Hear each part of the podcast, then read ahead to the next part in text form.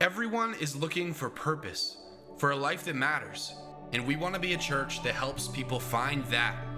This is the Collective Church Podcast from a life giving and vibrant new church right here in London, Ontario.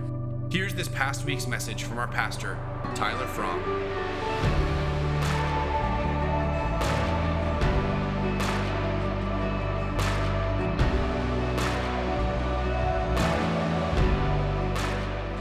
Good morning. Welcome to Collective. My name is Tyler. If we've never met before, I'm one of the lead pastors. We're glad that you are with us. I want to start with a quote that I've used through this series by Sam Chand. He has a book called Leadership Pain. And it says this Pain is a part of progress. Anything that grows experiences some pain. If I avoid all pain, I'm avoiding growth. This series that we've been in has, is, is called Thorns into Thrones. We've been talking about pain together. And I want you to know that Jesus takes suffering and he even takes death and he turns a symbol of death and pain. He has the cross and a symbol of agony and pain, the, the crown of thorns, and he turns it into a message and symbol of hope. He turns thorns into a throne of hope.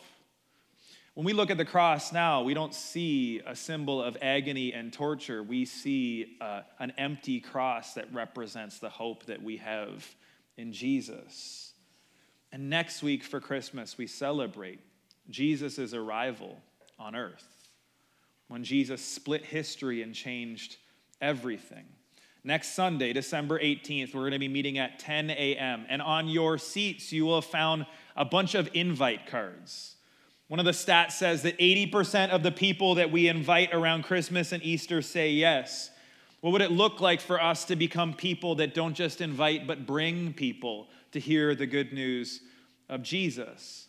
And so I want to encourage you and even challenge you to leverage this season in a way that brings hope the hope of Jesus into situations that may be difficult and filled with pain. This week, as we wrap up this series, I want us to look at a passage in First Peter. So if you have your Bibles, you can flip over to First Peter. It's a fairly short book, and I'm reading from the New Living Translation. It'll be on the screen, but if you have your Bibles, you can follow along. First Peter chapter 4. First Peter chapter 4. And I'm going to start in verse 12. Verse 12 says this Dear friends, don't be surprised at the fiery trials you're going through, as if something strange were happening to you. Instead, be very glad, for these trials make you partners with Christ in his suffering, so that you will have the wonderful joy of seeing his glory when it is revealed to all this world, all the world.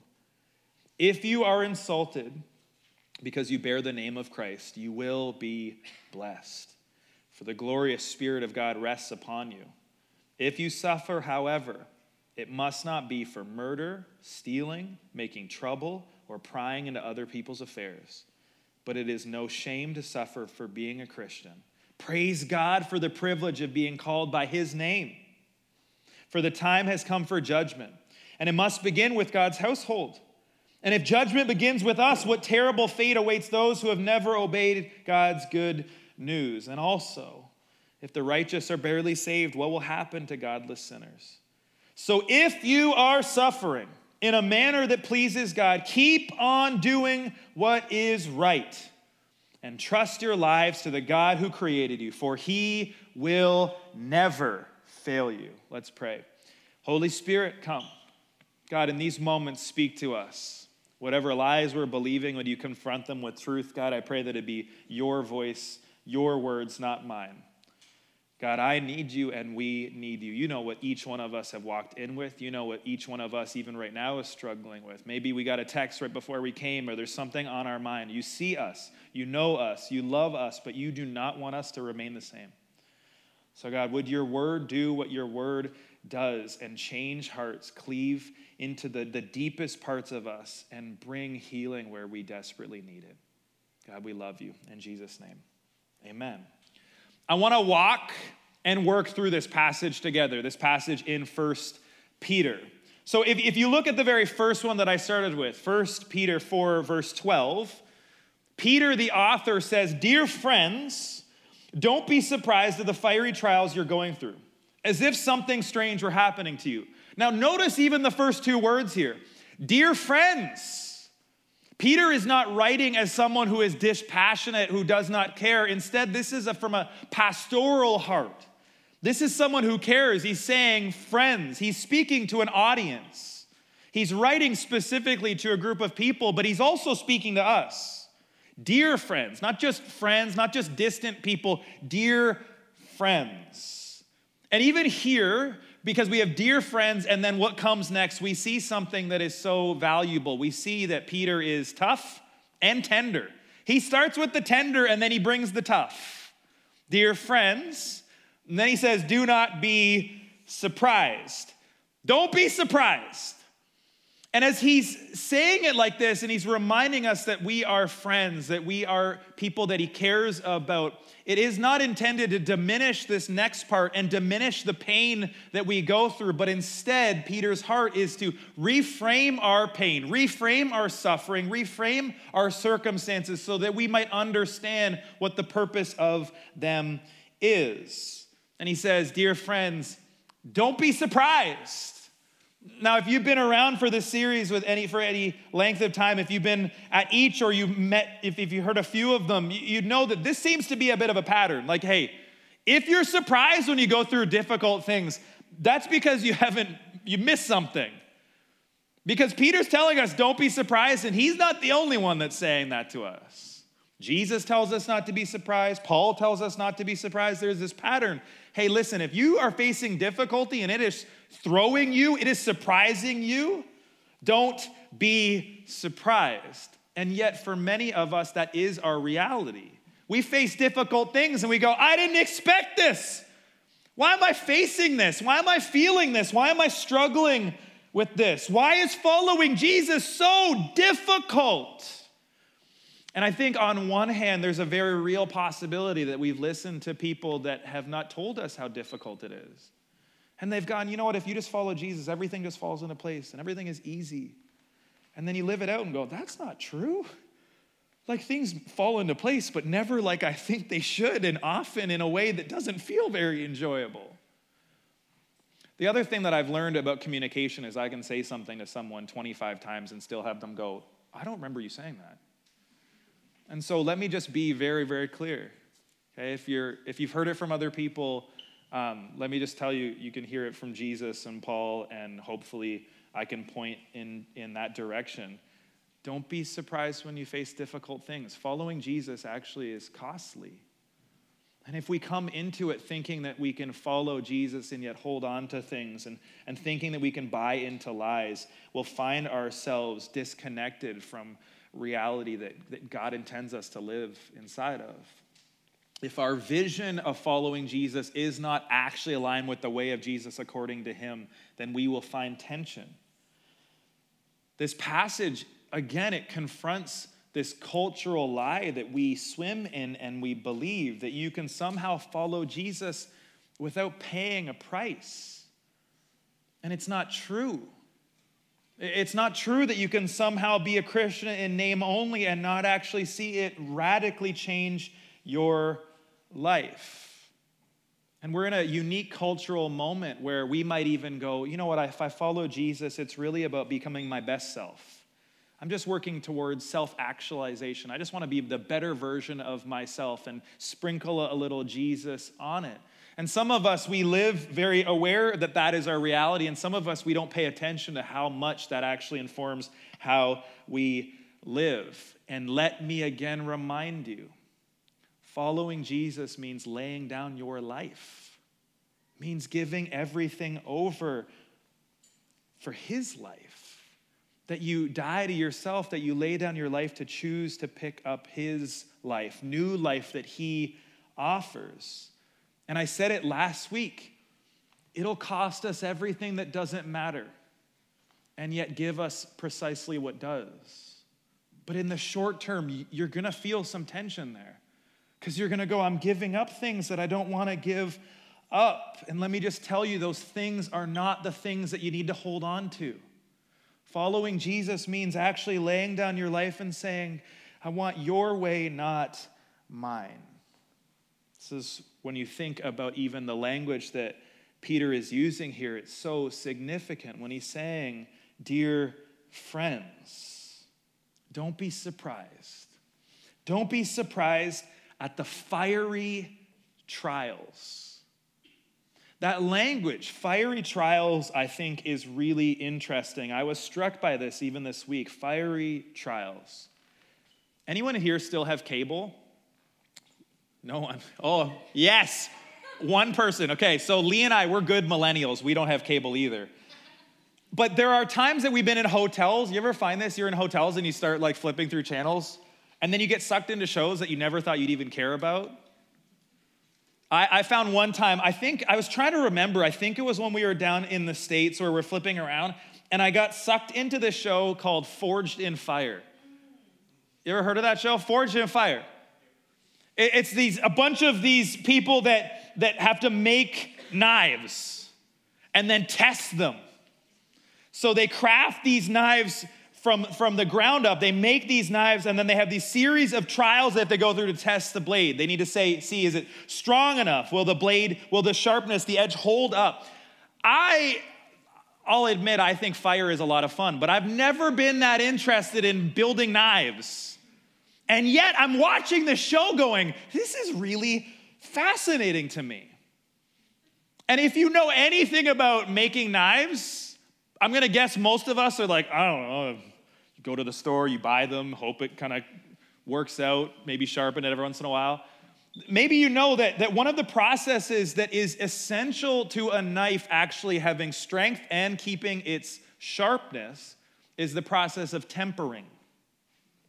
And what tempering is, is taking this knife and subjecting it to high heat, high heat, and then letting it actually cool down.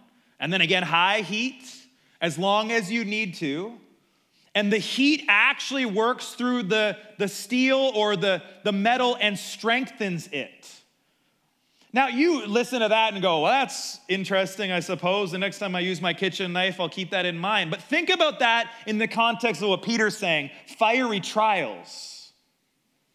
If we want to be strong, if we want to have resilience, if we want our edge to continue to be sharp, we need to be tempered. We need, in the hand of a master, to be subjected to heat. You look at these knife makers, and, and they know that the heat is essential to actually create the kind of blade that does what it's intended to do. And I want to let you know from a spiritual perspective that in the hands of our master, God the Father, that he can use heat, fiery trials to temper us and strengthen us and hone our edge so that we can do everything we were called to do but if we want the strength without the heat, we'll miss it. And so many of us go, I want to be stronger. I want to be more resilient. And he goes, Perfect. I'm going to use fiery trials. And you go, Whoa, whoa, time out here. I don't want to go through fiery trials. And I love the significance here because it reframes our thinking around why we face what we face things that seem to be where God is turning up the heat. And we're like, wow, this seems harder and more difficult. Actually, when you look at Jesus' disciples, you find over time that, that Jesus actually turns up the heat on them. It starts with, uh, come and follow me. And then near the end, it's like, hate your mother and father. And you're like, whoa, how did we get there? And Jesus is working through this process of tempering and turning up the heat. This is true in our own lives. God uses heat, He uses fiery trials to temper us, to hone us, to strengthen us, so that we might do what we're intended to do. And in case you've missed it, in case you're not picking up what I'm putting down, I, I want to remind you that you will absolutely go through seasons of testing and tempering. I won't ask you to put up your hand, but I would be willing to bet that some of you are feeling that right now. You're going through a season where you go, I feel like I'm just being tested and tempered, and it just seems too unbearable. And I want to encourage you let the heat do its work. Let the fiery trials do what they're intended to do. There is purpose in that. Do not be surprised at the fiery trials that you are going through, as if something strange were happening to you. One of the challenges in our dynamic is we go, Am I the only one? Everyone else seems to be posting on social media. Their life looks great, and I feel like I'm going through trials. And then you start talking to people, you're like, oh, you too? You just you're just pretending? Like the lie that we believe is I'm the only one. I'm the only one that's dealing with this. I'm the only one that's feeling what I am feeling. But that is not true. Don't be surprised as if something strange is happening, because this is precisely the process that God uses to refine us and to strengthen us. And if you want to dig in more to the purpose of pain and what God does through pain, you can go back to, to week one. But just as from a pastoral perspective, as a pastoral note from me, instead of seeing the circumstance you're going through, the fiery trials, and thinking that somehow means God is punishing you, let me suggest to you that it's actually the most loving thing that God can do. That God doesn't want us just to remain where we are, that God actually sees us, sees potential in us, sees areas where we can be who He wants us to be, and He puts us through fiery trials and He, he lets us go through difficulties in order to do what He needs to do. This is love. That God our Father looks at us and says, I care too much about you to let comfort be the goal. Instead, I want you to discover who you were meant to be. But in order to do that, because all of us say, I want, I want to be the best version of me, I want to find my calling. Am I willing to endure fiery trials to get there? If that's the process, one of which that God uses, am I willing to submit to what He is trying to do? So don't be surprised. In verse 13, instead, be very glad. For these trials make you partners with Christ in his suffering, so that you will have the wonderful joy of seeing his glory when it is revealed to all the world. I spoke about this in a previous week, but it's really important for us to be reminded that suffering is directly connected to future glory present suffering is directly connected to future glory. That's something that Jesus modeled. We see in Jesus' life, and we partner with him in that. Suffering and glory are interconnected. He is the one that turns thorns into thrones. But the reminder is we don't suffer alone. We suffer with a risen Savior who conquered death took a symbol of death and punishment and turned it into a symbol of hope. This is our hope. This is our reminder. He overcame death.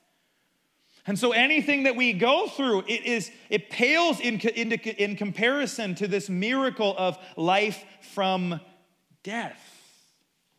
Verse 14 says, If you're insulted because you bear the name of Christ, you will be blessed for the glorious Spirit of God rests upon you.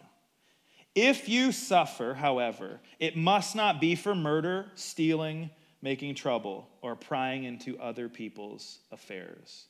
Notice that first section where it says that you are, if you're insulted because you bear the name of Christ, you will be blessed. That stands in opposition to hashtag blessed in our world, right? Like you're like, I want, give me the blessings on blessings on blessings. And you go, okay, perfect. You want the blessings. I want the blessings. If you're insulted because you bear the name of Christ, you'll be blessed. And you're like, huh. A different plan might be good or whatever. Like that's that's difficult. And yet that is what that is what we know to be true. And let me just suggest to you, because we, we tend to be very North American centric. And many of you know this, but let me just remind us in, in the Middle East, there are places that if you are Muslim, especially, if you profess faith in Jesus, you don't just change your life in the positive, your whole family disowns you. Your family goes, Yeah, we're done with you. So choosing to follow Jesus is choosing to reject every single person that you grew up with, that you've known and loved your whole life. Like that is that is cost. There are other places in the world that if you follow Jesus or you're called a follower of the way of Jesus, you don't just get in a little bit of scuffle with people, you actually can go to jail, be murdered, be martyred. Your family can be taken, your family can be martyred. So you think about this reality. There are places in the world right now, 2022, where following Jesus is not just something that if you say you might get someone giving you side eye or rolling their eyes, it could actually cost you your life. And when you look at the original text and who, who this, this book was written to, who Peter was writing to, it was, he was writing to a group of Christians that were actually facing real persecution. They, they, they were facing threats of death for their faith. Now, I want us to, and not in comparison, but just to call reality what it is, I want us to consider what is our reality in North America. There are places around the world that following Jesus could, could literally cost you your life. What is the reality in North America? Well, increasingly, Jesus' ethic is seen as outdated, seen as harmful, and by some, even as oppressive. And so we are facing a unique moment in our culture where increasingly the way of Jesus is discordant from the way of culture around us. Because as, as followers of the way of Jesus, we believe that Jesus actually gets to tell us how to live, that he actually gets to get in our business, that God actually gets to tell us how to live. And in a culture that is obsessed with personal autonomy, this naturally creates tension. Because if we're obsessed with going, I want to do what I want when I want, ultimate freedom is being able to do whatever I want, whenever I want, with whoever I want to do it. And then we come face to face with Jesus that actually says, I have a way of life. I have a way of life that is flourishing. Your way of life leads to death. My way of life leads to life. It still creates tension because you go, wait, I, I have to let him tell me how to live my life? I want to do it my own way. This is the tension that we experience in 2022 in our cultural moment. And I look at all of that and I've heard it, especially in the States where that gets treated as if like it's, it's something that we should all fear. Like, you guys, everything's going bad, it's all blowing up. And everyone's like, oh no, it's so terrible. What are we gonna do? God's not in control anymore. I don't know how I'm gonna handle all of this. Let me just suggest to you that this has the potential to be one of the greatest moments for us in our lifetime who follow Jesus. Historically, the, the, the, environments that the church has thrived, if you think right now, the places in the world where the church is thriving, where people are coming to faith radically, you wanna know where it is? The places where it's the most difficult to be Jesus followers. There is a direct connection. And I get it. There's this part of us, you're like, I just, I don't want to have tension with other people. I don't want them to look at my life and think I'm all sorts of things. I, I, get that. And yet, the history of the church has always been where we are set apart, where we are countercultural, is where we are the most effective. And when the church is in line with the cultural moment, it tends to lose its salt. It tends to lose its flavor. It tends to lose its impact. And so, this moment where what we believe actually stands in opposition, whether it's in significant ways or small ways in what we're hearing around, this is a significant opportunity for us. Jason Ballard, who's a pastor of the Way Church in Vancouver, he was in this room that I got to listen to that was really helpful as he was talking about what we're experiencing as Christians in Canada. He was giving two extremes. If you think about if you think about a range for my visual learners, you think about a range. On one side you have positive favor. Everyone loves Christians. They're the greatest. They represent the ultimate in academia or academia or, or in compassion. And you go, okay, that's the positive side. The other side is what we're seeing in other places where it's full persecution, you could die. Now, one of the challenges is that as we've noticed a shift, We've gone, we're being persecuted. And you go to our brothers and sisters that are losing their life, I go, hold up, maybe not quite there. But what we have done is we've shifted.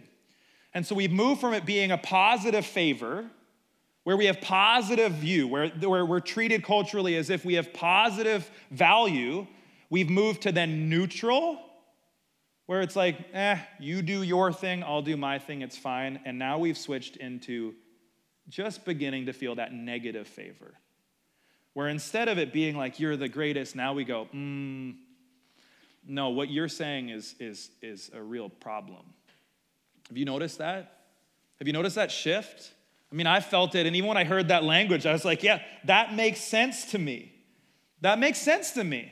Because we felt for a while the, the neutral part where it's like, you know what, as long as you don't say anything, it doesn't matter, to now where it's like, if you say anything, then it's a problem.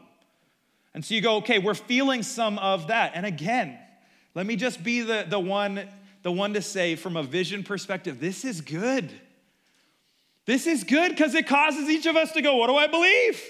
Does it change how I live? Am I willing to actually do what he says? It creates a moment for us that is significant. What I would suggest to you is that people around us do not want us to look like everyone else. They want us to actually look like Jesus.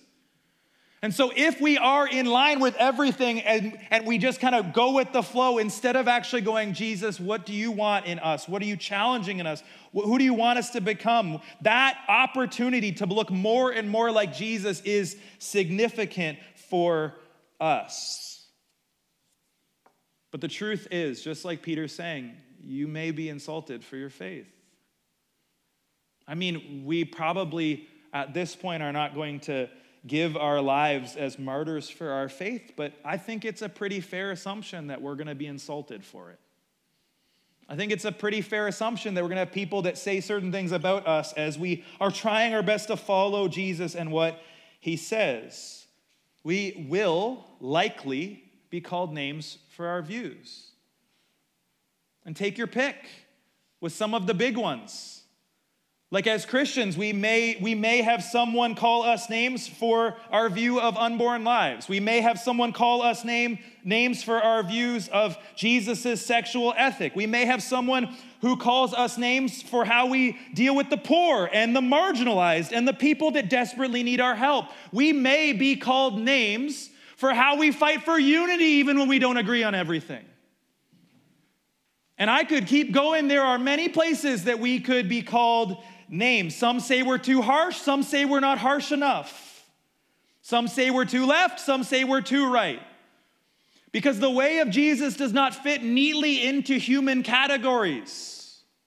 It challenges us. The same Savior that was on the cross between one person who denied him and one who gave his life to him is the one that we follow, living in the tension of what does it actually mean to live like that?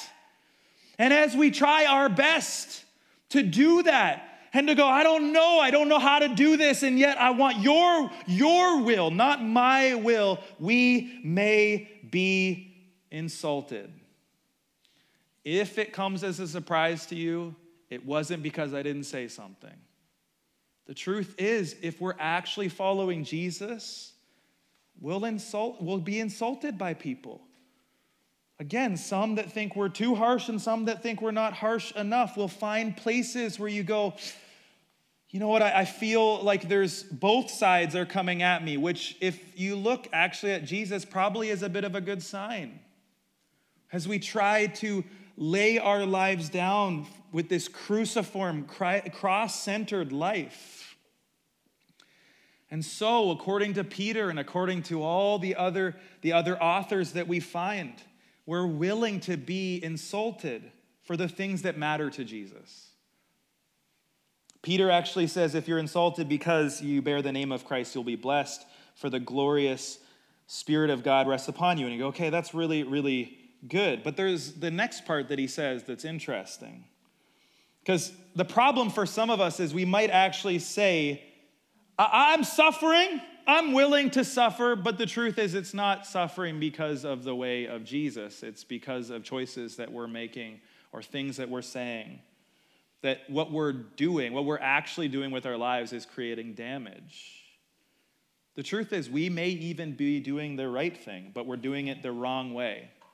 And look what Peter says. He says, If you suffer, however, it must not be for murder, stealing, making trouble or prying into other people's affairs. Now, we see that list and we're like, okay, eh, we don't want to suffer because of murder. You're like, phew. Like, hopefully, everyone in the room's like, well, I'm good on that front. I haven't murdered anyone lately. I think I'm safe. I'm not getting insulted for being a murderer because I'm avoiding that.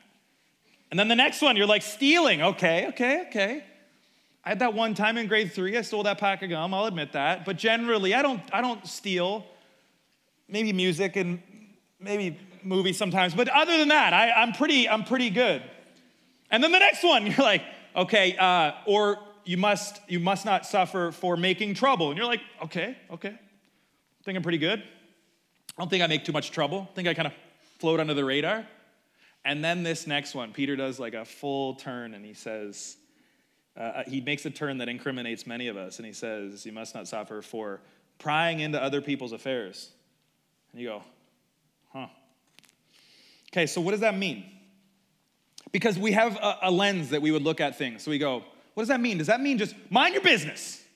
Just back off, just mind your business. Is that the North American way of like, you do you, I'll do me? Doesn't matter. Is that, is that what he's saying? Short answer no. What does that mean? Prying into other people's affairs. One of the other translations actually talks about meddling. Now, I want us to think even about this this prying into other people's affairs. It, it creates some tension for us because we can think a lot more with the 2022 North American worldview than the Jesus worldview, where where we go, I'm not supposed to, as a, as a Christian, I'll just talk to people that would call themselves followers of the, of the way of Jesus. We're not supposed to talk to other Christians because we don't judge people. We don't say stuff. We need to, we need to keep our own, worry about our own stuff and let them figure out their own stuff because that would be judgmental. Right? That's some of the framework that we bring in. But is that true? Is that actually what we're told, or is that the cultural narrative that we've been told? I want to let you know that the Bible is very clear. Bible is very clear that we are responsible for speaking to our Christian brothers and sisters.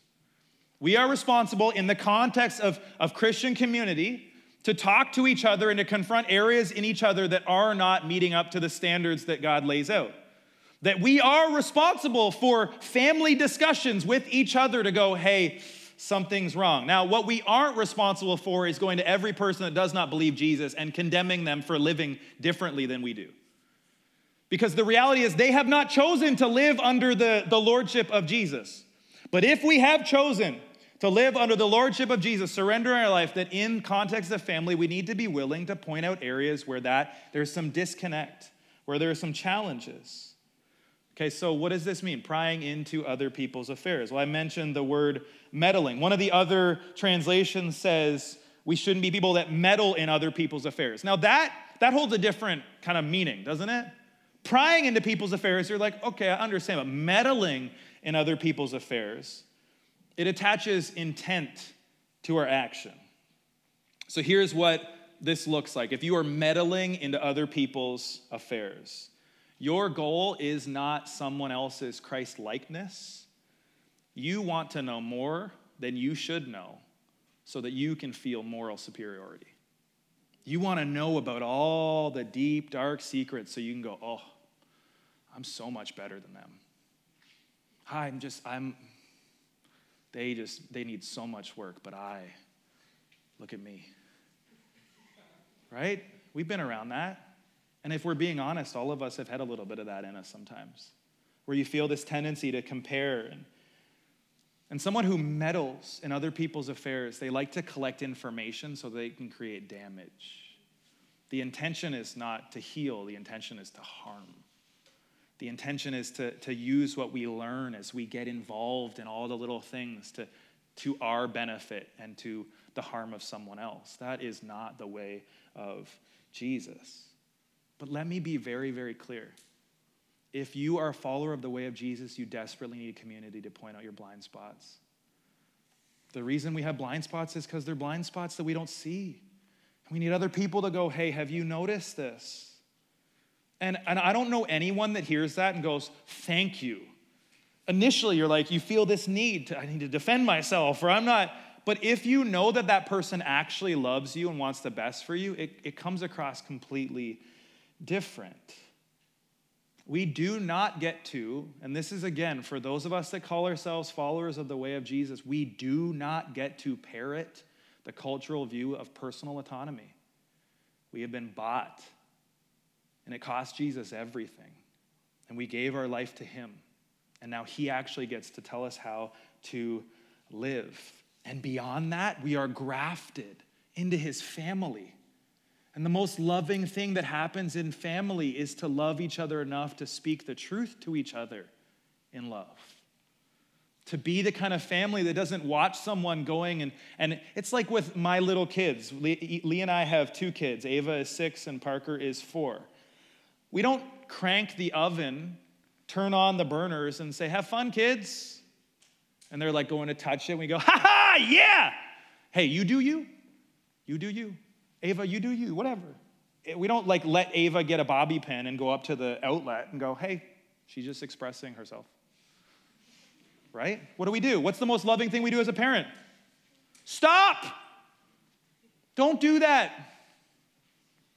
So we had this conversation with Ava this past week. This is off the cuff, not in my notes, but it, st- it sticks with me. We had this conversation with Ava uh, this week where a little boy said to her, um, if you give me that toy, then I'll be your friend. And I was like, timeout? Excuse me? And, and I said, whoa, Ava, anyone that says they want to be your friend because you give them something is not a very good friend. And she's like, but I thought sharing was a good thing. I was like, oh. You're like, and you go, yes, sharing is a good thing, and so are boundaries. And you go, that's the reality of what it means to parent and be family. For us to go, let's, let's talk through those areas. If we identify some places where there, there's areas of growth, we want to do that together. That's so important to us. Our responsibility. And the problem is that, that sometimes it can be reduced to um, pastors or leaders. Let me just say, all of you, your responsibility is to lovingly challenge and confront each other. It's to actually look at each other and go, I'm willing to tell you what no one else will because I love you enough to leave, not to leave it unsaid. But if we revel in that, there's something wrong. If we're excited, like, oh, I can't wait to point out where you don't measure up, you suck. Now, listen, we'd never say that out loud. Never say that out loud. But our heart says that. And you go, oh, you suck. You're the worst. I'm so much better than you. If, if our heart is even 1% that, it's a problem. If our heart isn't in complete humility, going, I just, I just want to see us, us, me, you. I want to see us grow to become more and more like Jesus. If that's not our heart, then it's a problem if we hold our involvement in the details of everyone's life as, as this badge of honor, I know so much about what that person is going through, that's a problem. If we love to get all the details so that we can tell other people or hold ourselves in higher regard, that is a problem. If our goal is to make someone else feel worse so we can feel better, that's a problem. See, we can do the right thing the wrong way and it harms. But what happens is for many of us, we just go, I don't want to do it the wrong way, so I won't do it at all. That's not a better option. If we are more focused on everyone else's lack of growth at the detriment of our own, that's a problem. So, Peter doesn't say it, but I will say if you're suffering because you're a gossip or Pharisee or someone who, for whom drama is like a fine wine, oh, I love the drama, that's a problem. And that's not just me speaking, you'd find that all throughout the New Testament. It is not to be celebrated. Okay, so let me just summarize that one thing. We need to, you don't get permission we, or to, to avoid this, we need to lovingly confront other Christians, especially those we have actual relationship with. Because for some of us, we're like, I'm gonna just confront everyone I can. You have an issue, you have an issue, and we haven't actually built a relationship with people. The other side of that is there are people that are like, I don't know if I have enough of a relationship, but you'll never have enough by whatever criteria. There, there's a tension on that of going, do I have the ability? Do they know? Here's the thing I'll listen to someone that I know loves me, loves our family, loves the vision of collective. I'll listen to that. But if I, if my sense is that person does not love me, it's really difficult for me to hear what they're saying. Anyone relate to that? If you don't think someone actually loves you and saying something for the sake of you and, and the better of you, it's really hard. And you go, I, I don't want to hear what you have to say. And so we do need to pay attention to the, the equity that we've built with others, the relational equity that we have in others' lives. We need to lovingly challenge and confront each other, but we're never invited to do so with the wrong motives. And so, Peter says, if you suffer, however, it must not be for murder, stealing, making trouble, or prying into other people's affairs or meddling with other people's affairs. But it is no shame to suffer for being a Christian. Praise God for the privilege of being called by his name. Praise God that as we suffer, we are called his kids, that we are actually in line with him, part of his family. Praise God that our identity is firm, not in what other people say, but what he says about us. This is the reminder for those of us that follow the way of Jesus to again to consider is my identity firm in what he says or what everyone else says? And our identity, first and foremost, needs to be found in who God says we are and who Jesus says that we are. And then Peter takes it in a slightly different direction in verse 17. And he says, for the time has come for judgment. Now, this is why that word that I was giving around us challenging and confronting each other is so important. For the time has come for judgment, and it must begin with God's household. And if judgment begins with us, what terrible fate awaits those who have never obeyed God's good news? This is like a dirty word for us in 2022 judgment. Because we're like, I don't want to judge people. But what does this say? It says that God will judge his household. There is judgment for God's household. Now, some of us, again, and I'll just, some of us, this becomes a point of pride. We're like, ooh, he's gonna judge you. We're like, yeah, yeah, right? Again, none of us would acknowledge that. We go, I would never do that. I would never do that. But there's a part of us sometimes that we're in environments where, like, I hope they're listening to this. And you're like, okay, that's not a good heart. It just isn't. God's gonna judge his household. Do you know what that should do for us? All of us. We should feel the weight from that. We should feel responsibility for that. We should hear that and it should, it should put us into a position of sober reflection. It should not elicit pride. God actually, actually cares how we live. God actually watches our life and cares how we live. God actually judges what we do with what we've been told, with what He's asked us to do, with how we respond to Him. God actually judges that. God actually looks at us and says, I am paying attention to how you live. I'm paying attention to your, my household, my family. And in the context of God's family, He's the dad. He gets to set the rules and He gets to enforce those. And He looks at us and He says, Are you living to what I ask you to do? And this is not one of those things where he's going, you can never measure up. He says, I gave you my son. You, you've surrendered. Your identity is found in him. But now you actually have to live in a way that looks more and more like him every single day. For so many of us, our view of judgment is more shaped by culture than it is by Jesus. And I want you to think about Jesus for a moment. If you're not super familiar with the Bible, then I, I think this is helpful. Jesus is described as being full of grace and truth. Not just truth, not just grace, full of grace and truth. And if you think about it on a pendulum, all of us have natural tendencies. Some of us, we're very, very comfortable with truth. It is not a difficult thing for, for us to confront someone and to say, hey, this is out of alignment. Hey, this is wrong. That's easy for us. For some of us, we're on the other side where we go, um, can't they just figure it out on their own? Like, I, I want to just, I want to extend grace and just let them hopefully sort it out. I don't need to say anything. Hopefully someone else does or whatever. Like, they'll get there. And I want to just suggest to you that either extreme is not helpful. But if we want to look like Jesus, who is full of grace and full of truth, then we have to embrace both of those realities. We have to extend grace. We have to be people that are willing to, to embody grace, and we also have to speak truth. We hold those in tension.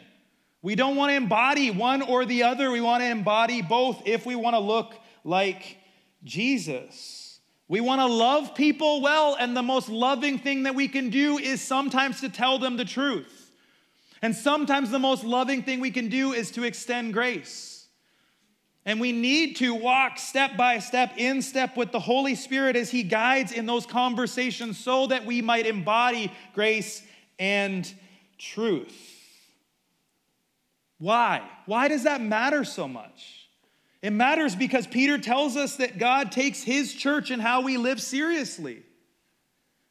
And he doesn't just invite a couple of people to do something about it. He says, Hey, welcome to family. Everyone pull up a seat. Everyone plays their part. And all of this is so countercultural. And I want you to know that this idea that we are being held to this standard, that I feel that weight as a pastor I feel the weight of responsibility. I have moments where I go, okay, grace and truth. What does it look like? And there are conversations you go, I don't, I don't really want to have this conversation, or, or areas where, where he holds me to certain things, and you're like, I wish this was just easier or simpler. And yet, I don't get to just go, eh, Instead, I go, God, I, I can't bear this burden by myself. With you, I'm willing to have your way. I want to do what you're asking me to do. And that is not just an invitation for a pastor or a leader, that is an invitation for any of us that call ourselves followers of the way of Jesus. For us to go, God, I want to embody grace and truth. You look at your household and you ask me to play my part in increasingly making it healthier and healthier and more like you. God will. He'll hold me accountable for how I live, He'll hold me accountable for how I lead, and He will hold you accountable for how you live. This should, this should bear, we should feel some of this. This is not something that we should just go, ah, whatever, it doesn't matter. It matters. God of the universe sees you, sees all of you, loves you more than you possibly know, but does not invite you to stay there and go, well, just live in light of grace. He goes, live in light of grace and time to do some work. And so your identity is not in your activity. It's not like where you go, okay, I get grace. i I earn my grace. No, no, no. You, you can't earn that grace. But now you are invited to live in light of the grace that you haven't earned. To live from an identity of knowing who you are. Peter says in verse 17, For the time has come for judgment, and it must begin with God's household. And if judgment begins with us, what terrible fate awaits those who have never obeyed God's good news? There's implication here for those who have not put their faith in Jesus, their trust in Jesus. I, I do want to let you know that God gives you a choice.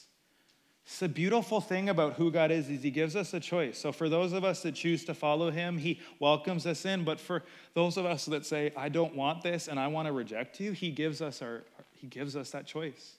And he gives us what we want. And so the very thing that we desperately need we say, I don't want you. I don't want you, God. I don't want to live in light of who you are. He goes, okay. And he backs away. God is not trying to force himself on anybody. He invites us to surrender to Him, He invites us to become His children, but He also gives us the freedom of choice to reject Him. But if we reject Him, there is a cost to that. That when we reject God, that there is significance to that. He gives us what we want, and the cost is total. This, this reminder for us that that judgment is in, within, in God's household, but also that there are people that have never obeyed the good news of Jesus is a huge part of why we started Collective. I, have said the story, and I'll say it a hundred times until, until God takes me home, that I was down in the basement of our house in Calgary, and I was reading stats about London. Now, if you're in here and you love you some stats, good for you. I don't read stats and find them that emotionally. Like, I don't read a stat and go, I can't believe this stat about housing prices and what. Like, I just go, ah, you know, is my house going up or whatever? It's mostly selfish. And yet, I was reading stats about London, 2016 census. Over 100,000 people had no religious affiliation. Not just people that weren't Christians, people that had no religious affiliation. And over 100,000 lived by themselves. I was like, I sat there and I, and I I honestly wept. I was like, there's over 100,000 people that have no relationship with God. And then there's over 100,000 people that don't have any relationship with each other. I'm like, that, that just, there's tension there. There is this reality that there are people all around us right now that don't yet know Jesus, don't know the good news of Jesus. And the problem is, and many of us know those people, is they try to fill their lives with all sorts of things. If I can just make enough money, get enough followers, then I'll feel valid and valued. And they're missing out on the one relationship their whole life was designed for that is with God. And they're trying to fill it and they're trying to earn it and get there, and they're missing the good news of Jesus. And God will spend their life, He's not slow to move but he will answer and give them the choice to reject him. And we, as the church, have an opportunity to tell a different story. We have the opportunity to live lives that look different. We have the opportunity to invite people to see Jesus for who he is. We feel the weight of the people around us that don't yet know Jesus, and we're unwilling to simply leave it where it is. Now, that does not mean that we write papers and we go to someone and we outline 14 different reasons why they need to follow Jesus. It means that we step into every moment of every single day that God uses us to tell people of the good news of his son Jesus. That is why we exist. We exist to make it all about people seeing Jesus and knowing that there are people that are condemned to live a life disconnected from the one who created them should bother every single one of us, should stir something in us. And we should be people that can bring others into a restored relationship with God. Verse 19. So if you're suffering in a manner that pleases God, keep on doing what is right and trust your lives to the God who created you, for he will never fail you. This is, this is time for reflection. So you go, I want you to think honestly. It says, if you're suffering in a manner that pleases God, keep on doing what is right. And I want you to ask yourself, am I suffering in a manner that pleases God? Is the pain that I'm experiencing because I'm faithfully following God? Am I suffering in a way that pleases God? Am, is the pain that I'm experiencing because I'm faithfully following God? And with the answer to that question, my suggestion was to bring is to bring it to some people that love you and love Jesus and to say, do you agree? Like to actually bring it into community where you go, Am I suffering in a way that pleases God? Is the pain that I'm experiencing because I'm faithfully following God? And what do the people who love me and love Jesus say? What is my life story? How am I living? Am I living in alignment? Am I living in a way that, that God looks at and goes, keep going? Or is he looking at me going, please stop? Verse 19 says, if you're suffering in a manner that pleases God, keep on doing what is right and trust your lives to the God who created you. Trust your lives to the God who created you. Whether you have given your life to Jesus or you never have, this is the invitation. Trust your lives to the God who created you. This is what it all comes down to. Do you trust Him? Are you willing to acknowledge before Him where you struggle to trust Him? Are you willing to grow in your trust of Him? Will you come to Him and say, I trust you again? Even though I can't see it, I trust you again. Why? It says here, trust your lives to the God who created you, for He will never fail you. People will fail you, circumstances will fail you, jobs will fail you, all sorts of things will fail you. God will never fail you. I want to pray, and then we're going to worship together. God, thank you that you promise that you will not fail us. God, for those of us in the room that are struggling, that are suffering, that are being insulted for for the things that matter. I pray that you would strengthen our spines. If we're going through fiery trials, that you would temper us and turn us into who you want us to be. Strengthen us. God, help us to see where we're suffering for your sake and help us to see where we are out of alignment. God, help us to be the kind of community that loves each other enough to tell the truth and also the kind of community that does it with the right heart. God, I don't know what you're saying to each one of us, but I believe that you want to speak individually to us. And so I pray that you would, that you would point out something that you are trying to say and give us the courage to respond in light of it. God, we trust you. God, we need you. I need you. As collective church, we want to be built by you. God, have your way. In Jesus' name, amen. If you'd like more information on Collective Church, find us on social media at This Is Collective Church or reach us on our website, collectivechurch.ca. Thank you for listening, and we hope to see you Sunday.